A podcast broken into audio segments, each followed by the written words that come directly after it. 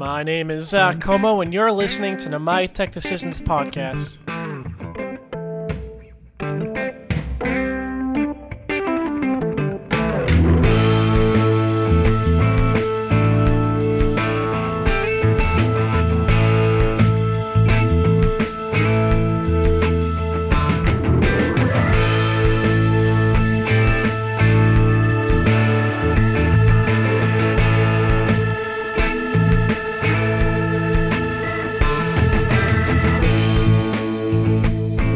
Folks, welcome back to the My Tech Decisions podcast. Like I said, my name is Zach and I'm your host. In today's episode, we welcome on Corey Nachreiner, the CTO of WatchGuard Technologies, to talk about the state of endpoint security in 2021. In the interview, my colleague Adam Forziati and Corey discussed the company's internet security report from the last quarter of 2020, which finds that fileless malware and cryptominer attacks are increasing dramatically. The report also details new threats against IoT devices and routers as well as new email-based attack methods. Before we get to the interview, here's a quick reminder to download and subscribe to the podcast on iTunes to hear weekly interviews with IT experts that can help you make the right decisions for your organization. And now, here's Corey. So, Corey, uh, WatchGuard just released its Q4 2020 report on internet security. Uh, we're going to talk today a little bit about how WatchGuard, you know, got these numbers and why this information is overall important uh, but before we do, I guess my, my, my first question is like, what advice do you have for our listeners as they hear you talk about, say, fileless malware rates going up almost 900%? I mean, what do you hope that our audience takes away from these findings? That's a great question, Adam. And really the report is designed not just to scare you. Obviously, because we're talking about the threat landscape and we're using quantifiable data, there's a lot of statistics, including big ones we focus on. But, but it's not to really highlight what the bad guys are doing just for the fun of scaring you, if that were fun. It's more about understanding how we need to adjust our defenses. You know, all, all your listeners and, and readers uh, are, are tech folks, IT folks, and a lot of them might be responsible for a little bit of security too. So the whole point of all these statistics is to go into then the defenses that correlate to the types of attacks we're seeing. You know, these are trends, and because they're trends, we know what the bad guys are doing. And if something new crops up, like we'll talk a little bit about fileless malware, also called living off land attacks, it, they require a different type of defense than say traditional antivirus. So the main point is to get to those defenses. What needs to change in the defensive posture to match the threats that we're actually seeing in the real world. So uh, let's get into some of those findings um, from the most recent report. Uh, one of them, you know, like I kind of hinted at before about fileless malware, was pretty alarmingly high. You, your report found an increase of uh, 888% over 2019. Um, these threats are very dangerous, of course, because of their ability to, you know, evade detection by, you know, traditional endpoint protection means. Yep, yep um, for sure why do you think that we're seeing such a large increase in, in fileless malware attacks? Oh, absolutely. So I'll, I'll, go into that one in particular. As you mentioned, we did see them increase over 888 per, or 888 percent, almost 900 percent. And just so you know, this data is all quantifiable data we get from threat intelligence from our products. In this case, uh, uh in June of last year, we acquired a company called Panda Security that makes the endpoint protection suite. And the data we put in the Q4 report actually represents the full year of 2020 for our endpoint products. To step back a little bit, I, am not sure how many readers recognize the term fileless malware or living off the land attacks, which I'll also mention. So really, you've heard malware before. But most malware, if you think about it from the perspective of a threat actor, its goal is to be persistent and live on a victim for a long time to maximize the return on investment for the bad guy.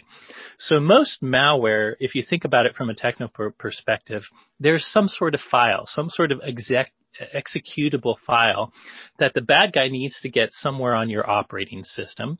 And then they need some sort of technique to, to make sure that file always runs whenever you reboot your computer. So that's traditional malware, a filed malware attack. And you can imagine why that's important to the attacker. If they want to live on your computer for a long time, they need to malware to re-execute over and over.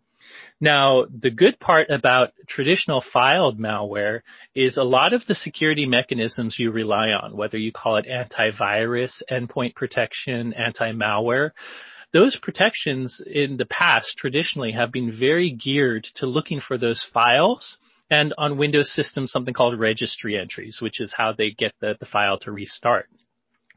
Fileless malware is different in that attackers are using different attack techniques to run code on your computer to get something to run as code without necessarily using a file, at least uh, persistently.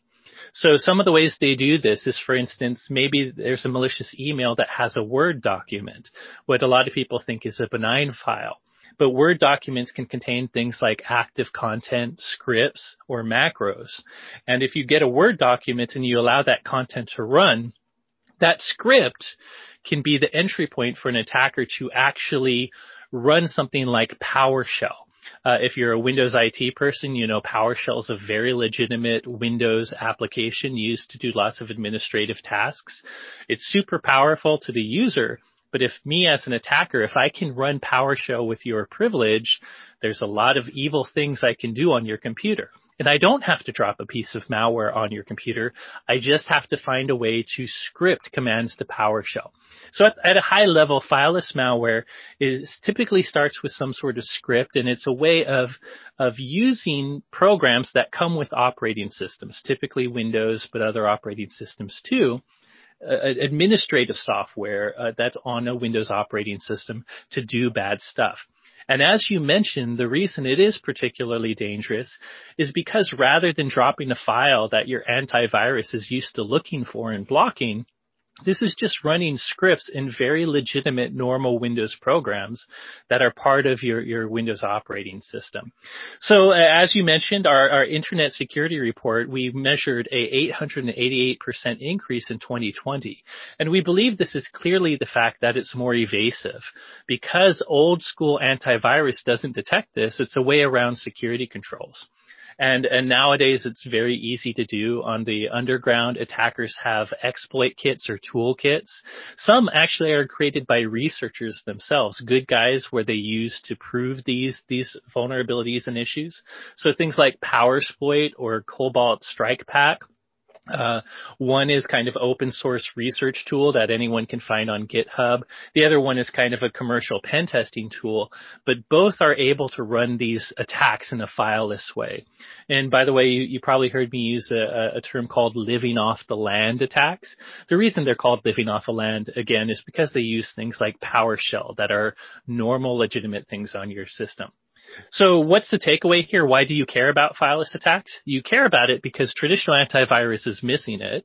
So if you have that, you need to update. And we really recommend endpoint protection that includes something called EDR, endpoint detection and response. Most antivirus or endpoint protection, EPP, is all about preventing malware pre-execution catching the malware before it even has a chance to do anything bad. And you absolutely want that type of protection. But the truth is, because of evasive attacks, there are some malware instances that will actually run, and that's where EDR or endpoint detection and response comes in. It's not necessarily looking just at files. It's looking at the processes that are running. It's looking at tricky, very technical things like what what's being injected in other processes running on your computer. It, it, looks at some of the scripts being run, and long story short, it's better capable of catching these fileless attacks. So again, huge rise in 2020, but the takeaway for your audience is to consider things like EDR. Make sure your endpoint protection suite includes this post-execution and fileless detection capability where it has a better chance of catching these sorts of attacks. Another part of the report was talking about, you know, the number of unique ransomware payloads was trending downward in 2020, but despite that, ransomworm tech tactics are still, you know, thriving after a few years after WannaCry. So, um, the report also mentioned attackers continued, uh, are, you're seeing a trend where attackers continue to shift away from you know, widespread campaigns towards something very highly yeah. targeted. It seems, if anything, like we're seeing ransomware just becoming more and more advanced by the year. So what can IT do to stop it from affecting their own organizations? So that's a great question. And the one, our report really does talk about shrinkage, which I'll talk about in a moment, but I definitely want to warn the audience not to think that means ransomware is not a threat. By, by the cost, it's actually much higher. But what we saw in the report is, is two things. One, the volume of ransomware, just on pure volume, is down. But on top of that, the amount of unique variants of ransomware. So you think there's all kinds of different ransomware variant uh, families, and and and some people get different ones, some victims. Even that is down. But as we talk about this decline, I don't want that to make your audience think that they can't, they shouldn't worry about ransomware. Because if anything, the problem might be worse. Really what has happened is around between 2013 through 2016 or 17, bad guys were taking, you know, ransomware, effective, what we call crypto ransomware, the kind that actually encrypts your files, and that's how they kind of extort you to get your data back. It was new and it was very effective, and as a result, the bad guys had this kind of shotgun approach where they would blast ransomware emails, hooks to ransomware to everybody. It could go to the CEO of Coca-Cola or it could go to your grandmother in Kansas. And because they were blasting to everyone and everyone was following, falling for it, their, their ransom was anywhere from 300 to 500 US dollars in some sort of cryptocurrency. Not a huge amount, but they were making money on pure volume. But what happened between, you know, 2017 and now is the industry as a whole and users got better at detecting and, and understanding this kind of shotgun blast ransomware. So what has happened and the reason you see the volume and the variance decline, but not the, the victims necessarily decline is these bad guys have switched to a very targeted method where now they are targeting and only sending ransomware to very specific folks. And rather than really just infecting one computer with ransomware and going, what they're doing is they're targeting companies that need critical uptime. You know, it could be a healthcare provider or hospital that needs patient records. It could be a manufacturing firm where every hour down causes issues. It could be governments or, or really any company that, that really needs its data critically for whatever it's doing. And what they do is, and by the way, they even have been known for targeting cyber insurance companies, insurance companies, because if they can find uh, people that are insured, they have an idea that these are people that might pay ransom. There's a good interview someone did of a ransomware author mentioning that. In any case, when they find a good target, someone that's likely to pay quickly if you really lock up their data, they use much more sophisticated techniques to break into that network. Could be spear phishing, could be a lot of things. Uh, and, and what they do is when they, they break into that network, but they're not going to just infect one computer with ransomware. This is where ransom worms come in. We, we did see, by the way, in the volume of ransomware we're getting, a huge amount were some sort of variants to WannaCry. If you remember, WannaCry was a ransom worm that we actually predicted before it would happen uh, in 2019. We made a 2018 prediction that there would be a ransom worm. And uh, in 2019, I believe WannaCry popped out and it hit the National Health Service in the UK and then lots of people in the world.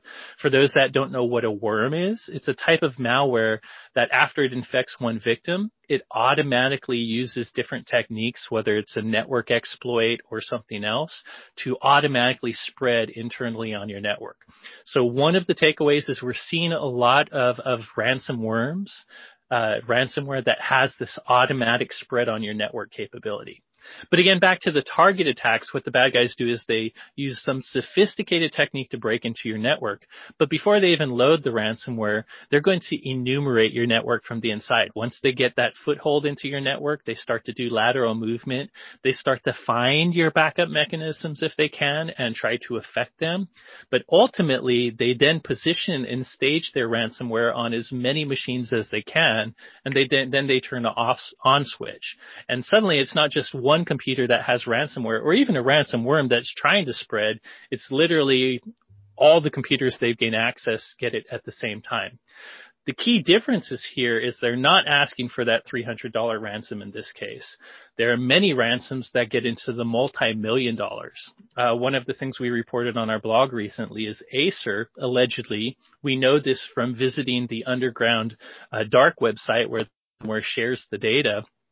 Acer allegedly has been infected by these victims or, or by these attackers, and they've asked for 50 million in ransom. So that's kind of it. We do see the volume of actual ransomware going down and the amount of unique variants going down. And yet, that's mostly because they're not targeting everyone with a shotgun blast. They're picking and choosing very carefully uh, certain victims. They're using sophisticated attacks to get in, and when they do, the ransoms are exponentially higher than they were five years ago. So it still is a very big problem. Uh, but the good news is you can catch all this. I mean, we have a number of tips in the report. But one, having some of the advanced endpoint protection is very good at catching the evasive ransomware. The other thing is just phishing. I mean, a lot of the ways, even though it's ultimately a ransomware attack, they often break in with things like spear phishing to start, where they just get one of your user's credentials, a privileged user's credentials, and they use that access to stage their ransomware. One of the simple things you can do there is multi-factor authentication so that one, obviously you want to train your users and have them avoid phishing, but if they do uh, get in, if you have MFA, you have an extra barrier to entry there. So that's kind of what we see in, in, in ransomware in general. Well, another thing that the report highlighted was just that trend in, in malware attacks that are, you know, targeting IoT devices and, and routers. So why are these strains particularly dangerous and how can they be prevented? Yeah, so one of the, the key variants we saw uh, uh, in this Q4 report was something called the Moon. Uh, our actual malware signature that caught it is actually Linux generic, which is a, a anti-malware signature that catches a lot of Linux or Unix-based malicious scripts. But the reason uh, it's a Linux-based thing is a lot of these IoT devices run a Linux subsystem.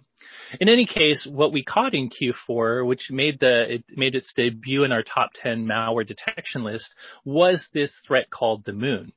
And the Moon is a, a IoT threat that specifically targets uh, consumer routers, consumer network access storage devices, and even in some cases uh, other consumer IoT devices. And the similarity is all of these use uh, a Linux operating system. In fact, the network storage devices we saw this target use a very specific version of a NAS, uh, a network access storage operating system that many use one of the interesting things about all these devices is is your listener's normal computer is probably an x86 computer. Unless they're a recent Mac person that has a new Mac M1 chip, most of them have this x86 processor. They don't have an ARM processor or a MIPS processor, which are different architectures. Other than, of course, those Mac people that bought M1s, they actually are ARM as well in any case, uh, the, the, the issue there is a lot of these kind of embedded low-cost devices are using these ARM and MIPS uh, processors. So the malware you need to create for these uh, IoT devices is pretty specific. And the Moon is a, a piece of malware that, again, we see specifically targeting things that are using either ARMs or MIPS processors and have that that kind of Linux operating system because a lot of these malware uh, samples that target IoT devices use kind of vulnerabilities and, and privilege escalations related to, to Linux operating systems. In short, we saw a lot of the moon. Uh, you know, it made our top 10 list. The good thing is whether it's ARM or x86 doesn't matter to our network-based uh, uh, malware prevention this was caught through our, our network uh, security appliance called the Firebox using uh, malware protection we apply at a network level. So one of the things I would say, you know, you protect your normal desktops and laptops using endpoint protection, malware protection you put on your endpoints. For IoT, you often can't install antivirus or anti-malware endpoint protection on these devices, but you can have some sort of network security that has the same sort of malware scanning.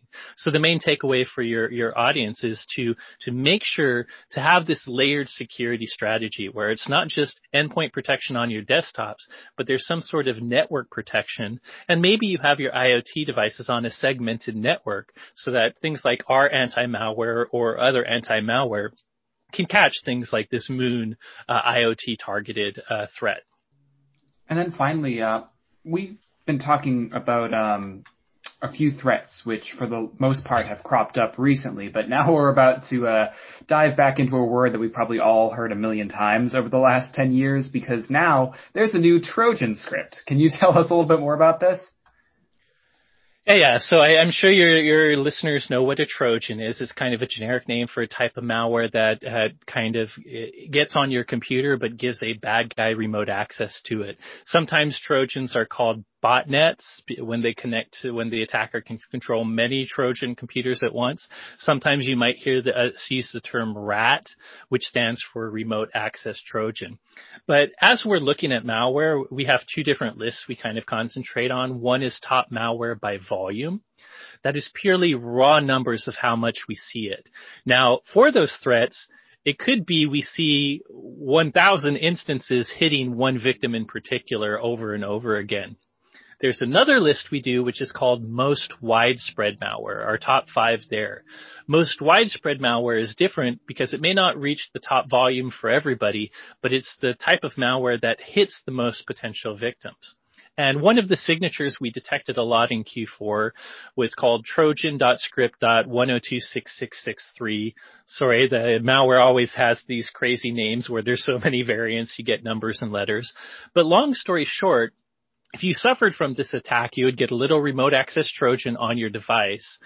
But what was interesting to us about this attack was how it launched. And it really started with an email that had a document attached to it. And this is the second time I mentioned documents. One takeaway for your listeners is I think whether you're an IT pro or, or even my mom, uh, most people know when they get emails, they don't want to interact with any executable attachments. Like if you ever got an exe in an email, you would probably know it's bad even if you're not a security expert. A lot of people forget that documents are not benign. Documents can actually contain threats. So, so the point is a lot of people do still click on documents. In any case, this particular Trojan started as an email that contained a document. And I mentioned some of the, the living off the land attacks before of where documents contain active scripts. If you, you got this document and you went ahead and enabled editing, uh, which is one of the, the prompts you sometimes get in Word. Enable editing also does allow documents to kind of run some of their internal content. And in this case, the malicious document would then add some scripts and things that ultimately would, would lead to downloading a, a remote access Trojan called Agent Tesla, a very common one. So again, the, the, what we found interesting here is they're using that document and that kind of file is at the beginning, that, that script to evade some types of security protection. If you just scan that document, actually our anti-malware did detect the document as malicious too. But some anti-malware might not think the document was malicious if they did not parse the script very much. It's not until the script downloads the rat that you have again remote access Trojan, that you would actually have something really bad. Uh, so you really need to pay attention to these multi-staged approaches to to running malware. The reason they have these stages of starting with a document, then script, to finally downloading the payload is to try to evade your security. So make sure again you have those layers that can catch these different types of attacks, including the EDR I mentioned before that catches some of the fileless methods. Awesome. I appreciate your time today, Corey. Thanks for listening to another episode of the My Tech Decisions podcast, where it's our mission to help you make technology decisions for your company. If you would like to learn more, head to mytechdecisions.com or follow us on Twitter at mytechdecisions. You can also follow me on Twitter at ZWComo. Until next time.